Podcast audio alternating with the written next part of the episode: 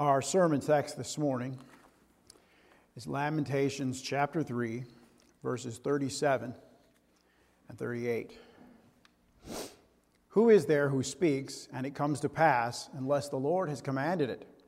Is it not from the mouth of the Most High that both good and ill go forth? In addressing the children this morning, I hope Aiden's paying attention. This morning, we're going to learn something very important, and it's about how to speak about God and how to speak for God. The verses that we just read were written by the prophet Jeremiah, and I hope you remember what a prophet is. In the Bible, a prophet was a minister that God had given a special message to. And Jeremiah had been given a very hard message for the church. In his days, people had stopped going to church to worship God and they were worshiping other things statues that were fake gods, things that were just from their imaginations. And Jeremiah's message was that they needed to stop this and return to worshiping God properly. But the people wouldn't listen. And part of Jeremiah's message was that if they didn't stop their fake worship, God was going to make it stop. I suppose sometimes you, you and one of your brothers or sisters have been arguing or fighting, and mom or dad says, Stop it. And you go, Well, she started it. He started it. And dad says, Well, I'm going to stop it. Well, God said, You need to stop this. If you don't stop it, I will stop it. And his way of stopping it was that he was going to send an army that would destroy their big, fancy church building that they called the temple. And then they would be taken from their homes and forced to walk to a far country. They actually did. This happened, and they walked to a far country that was 1,700 miles away. That's like walking from here to Mount Rushmore and back, and then to Mount Rushmore and back, and then back to Mount Rushmore. And when they got there, all of them, even the little children, were forced to work very hard, heavy work all day, long hours, and no one got paid for their work. Now, I know that sounds scary, but we should remember that this is what God warned them would happen if they didn't stop worshiping the fake gods. Now, you might be thinking, well, why didn't they listen? It was the minister of God who was warning them. Well, here's the reason why. There were also other men who were fake ministers that kept saying that Jeremiah's message couldn't be true because in their town they had their big fancy church building that they called the temple. You know how some people carry a rabbit's foot on their keychain and they think it makes them lucky? These people in Jeremiah's time thought of the temple not as a place to worship God, but like a, a silly lucky charm, like their rabbit's foot. And they thought that as long as they had the temple, nothing bad could ever happen to them. Now, we're Christians and we know there's no such thing as luck because God controls the world because He made it. Now, these people should have known that too. They had their Bible. But this is what happens when people stop worshiping God. Their minds become full of really strange ideas and they forget, they start to forget about God and they start to act like God isn't real and that He doesn't see and hear everything that they say and do and even what they think. So when the fake ministers told the people, eh, don't worry, nothing bad's going to happen to you, we've got the temple, they believed those fake ministers. That's what they wanted to believe. There are still fake ministers today, and we need to be careful about that. And when you listen to the sermon later, I want you to pay close attention to some of the things I'm going to say toward the end of it because sometimes if we're not careful, we ourselves can become fake ministers. How?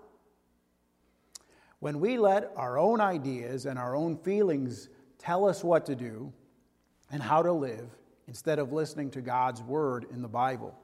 The verses that we read tell us that we can always be sure that when God promises something or when God warns us of something, it will happen.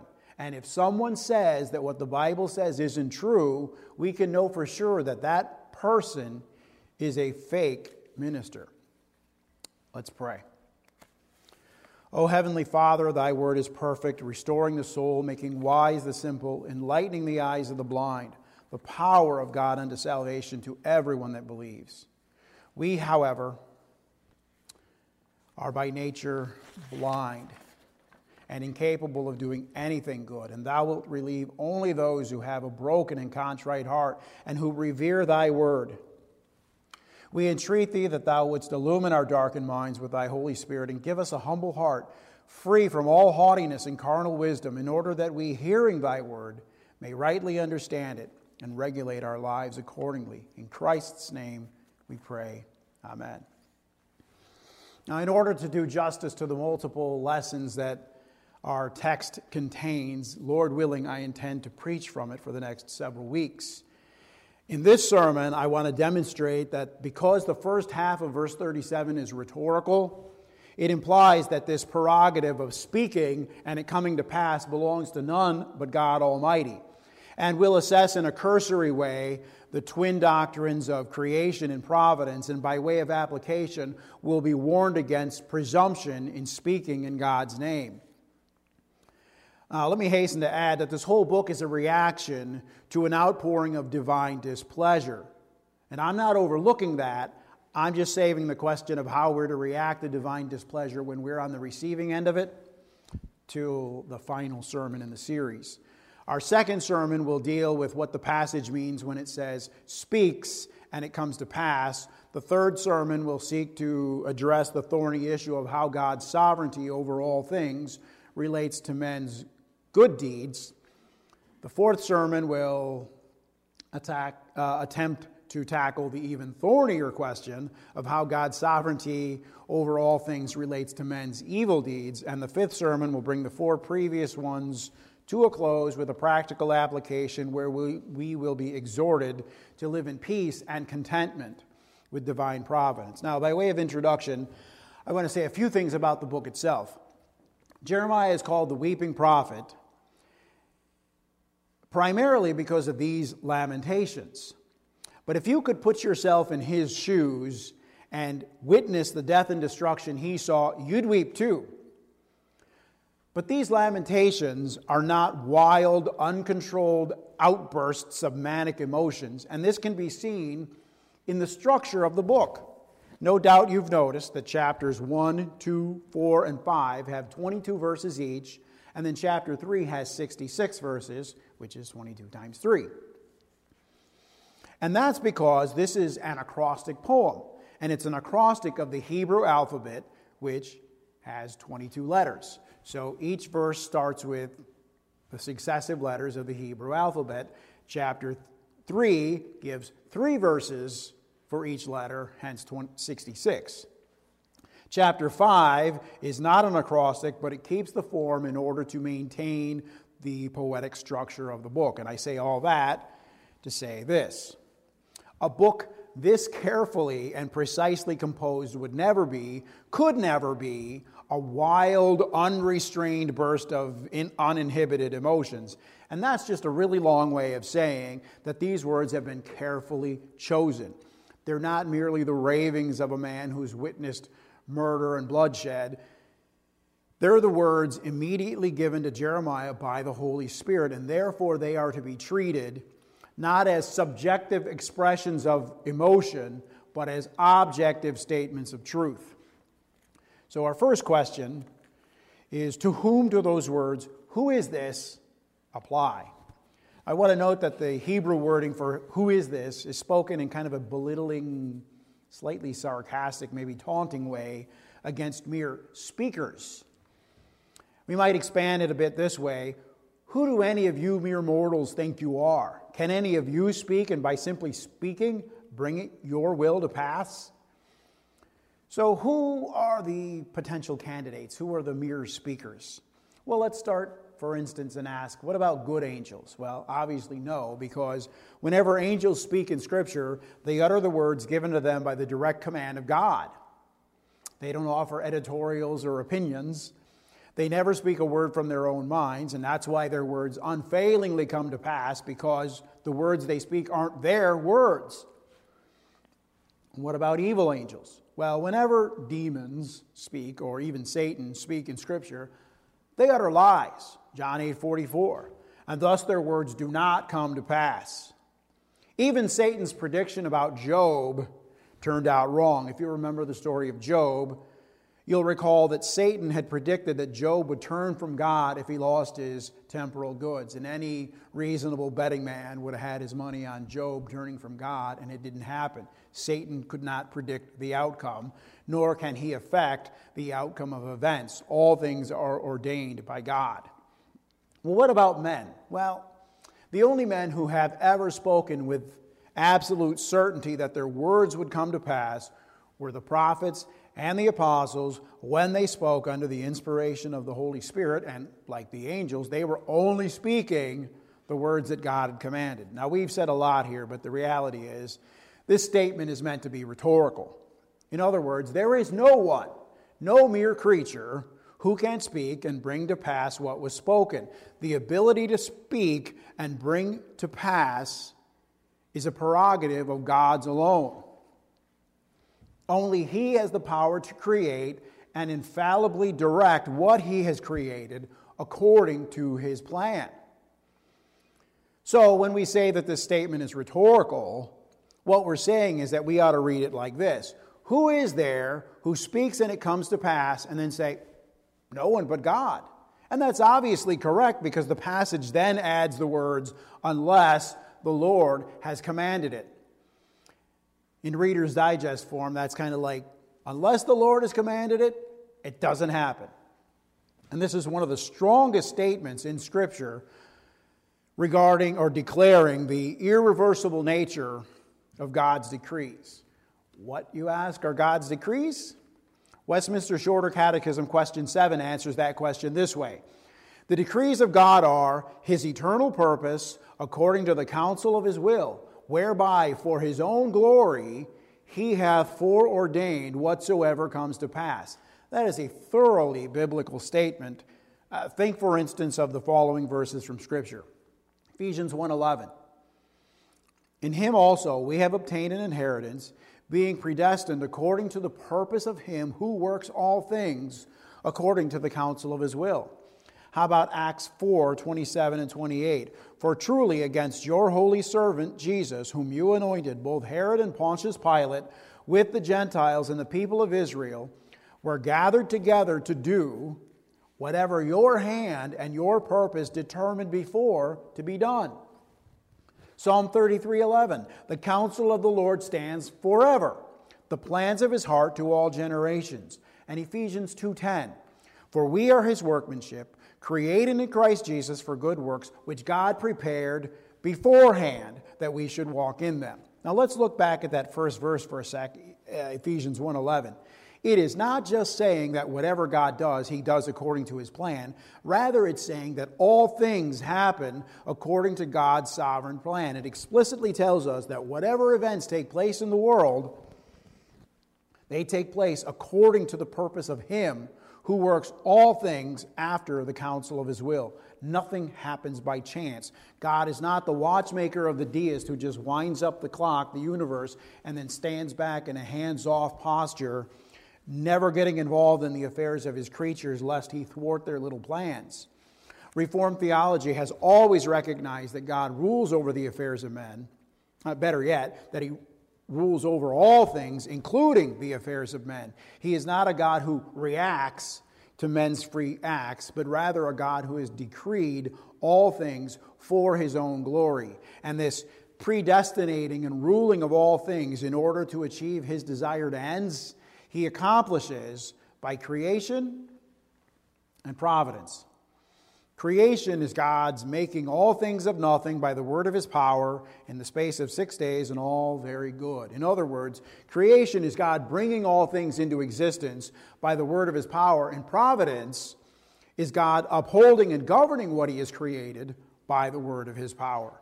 Our beloved Heidelberg Catechism defines providence this way, and I double dog dare anybody to top this definition the almighty and everywhere present power of God, whereby, as it were by his hand, he upholds and governs heaven, earth, and all creatures, so that herbs and grass, rain and drought, fruitful and barren years, meat and drink, health and sickness, riches and poverty, yea, and all things come not by chance, but by his fatherly hand.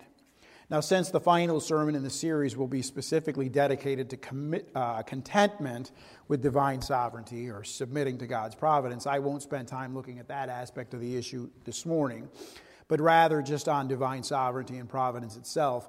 And I want to state things in general terms because in some of the later sermons, we're going to tackle specific cases of divine sovereignty, specifically in relation to the acts of men.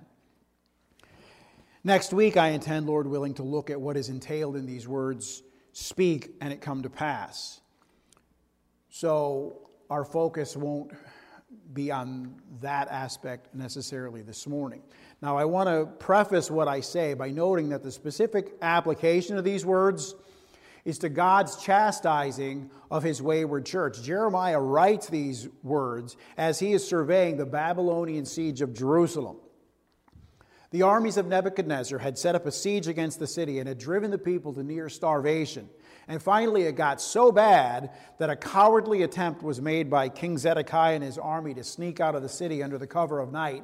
And once this happened, the defenses of the city were breached, and the Babylonian army poured in like a flood. So there's a real sense in which the phrase, speak and it comes to pass, has to be viewed in reference to the constant warnings of the prophets and of Jeremiah in particular. 11 times in the book of Jeremiah and once in Second Chronicles, which I think is closely related to Jeremiah, either written by him or under his direction, God reproves Judah for ignoring his repeated warnings and he says, "I sent my servants the prophets, rising early and sending them."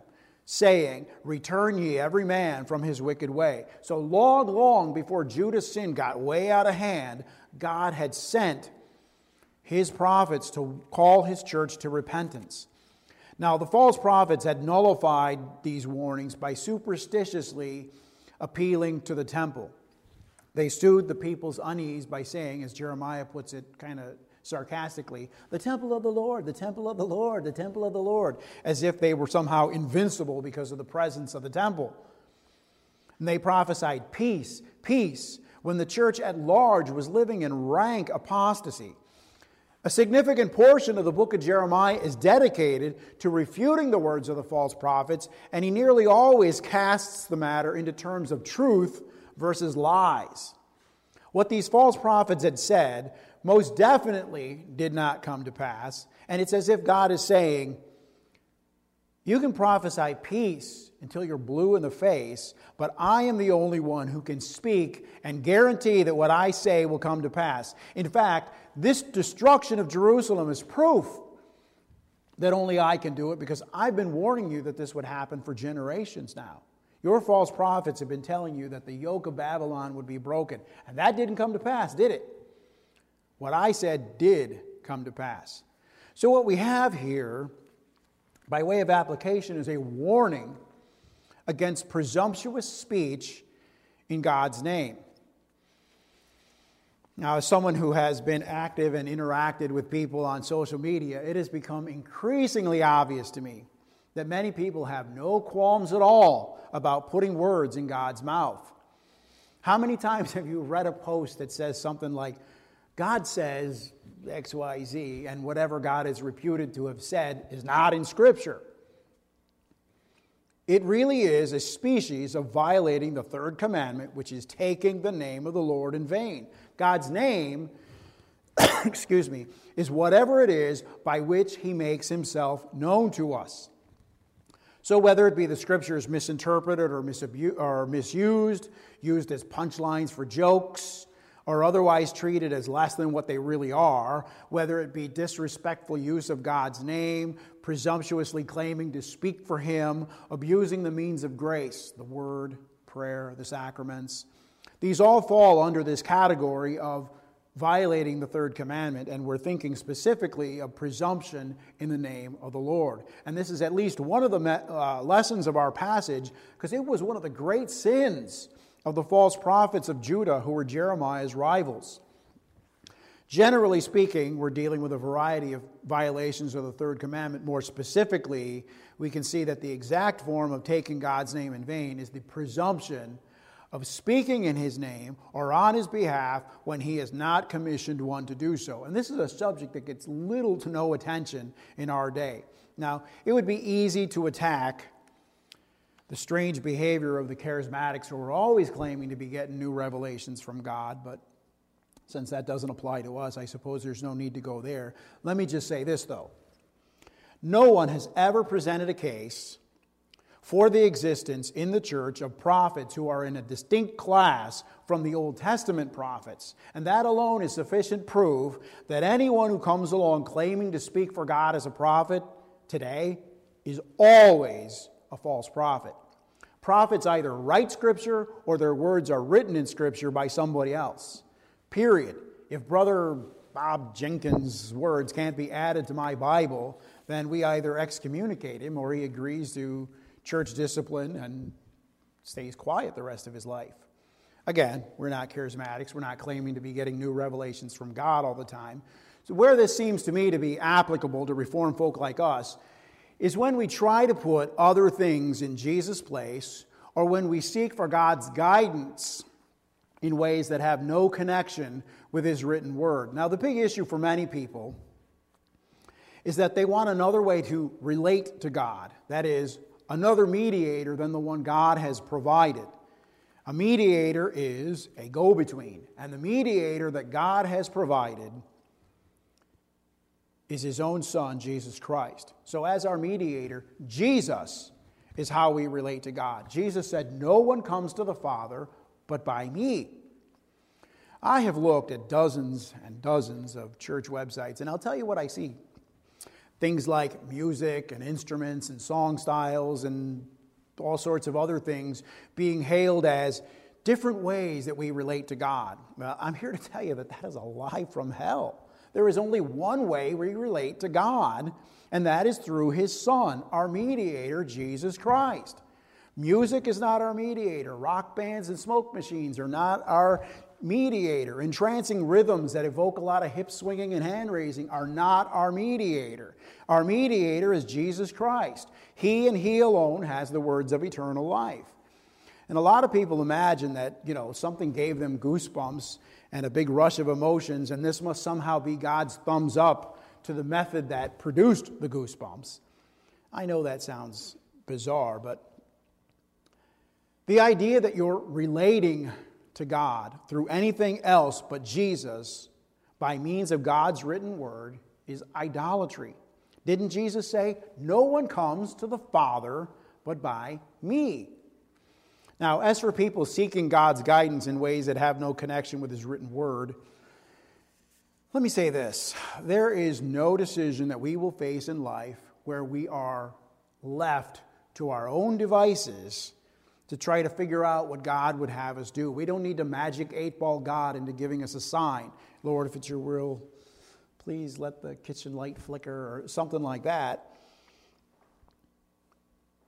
Or, you know, simply thinking, oh, you know, I just suddenly, I had this sense of peace. This must be God's will for me to do this. Let me give you a real life example of what I'm talking about. Let's say you're a high school student and you're thinking about college. You have two possible schools you can go to, and in regard to one of them, your parents have already expressed concerns, or perhaps they've actually said they prefer you don't go there. Now, you don't need to pray and ask God to give you a sign about His will. God's word explicitly commands you to honor your father and your mother. So, if choosing one college is contrary to the express desires, wishes of your parents, it doesn't matter how much of a sense of peace you think you have about it. It can't possibly be God's will because He will never will that you dishonor your parents. You see, understanding God's will is a lot less mysterious than people make it out to be. But if you don't, He's expressed His will in Scripture. And if you don't read it or study it and you're not familiar with its contents, well, then how could you possibly know his will? And that's where you're going to be tempted to rely on the magical feelings of peace or signs.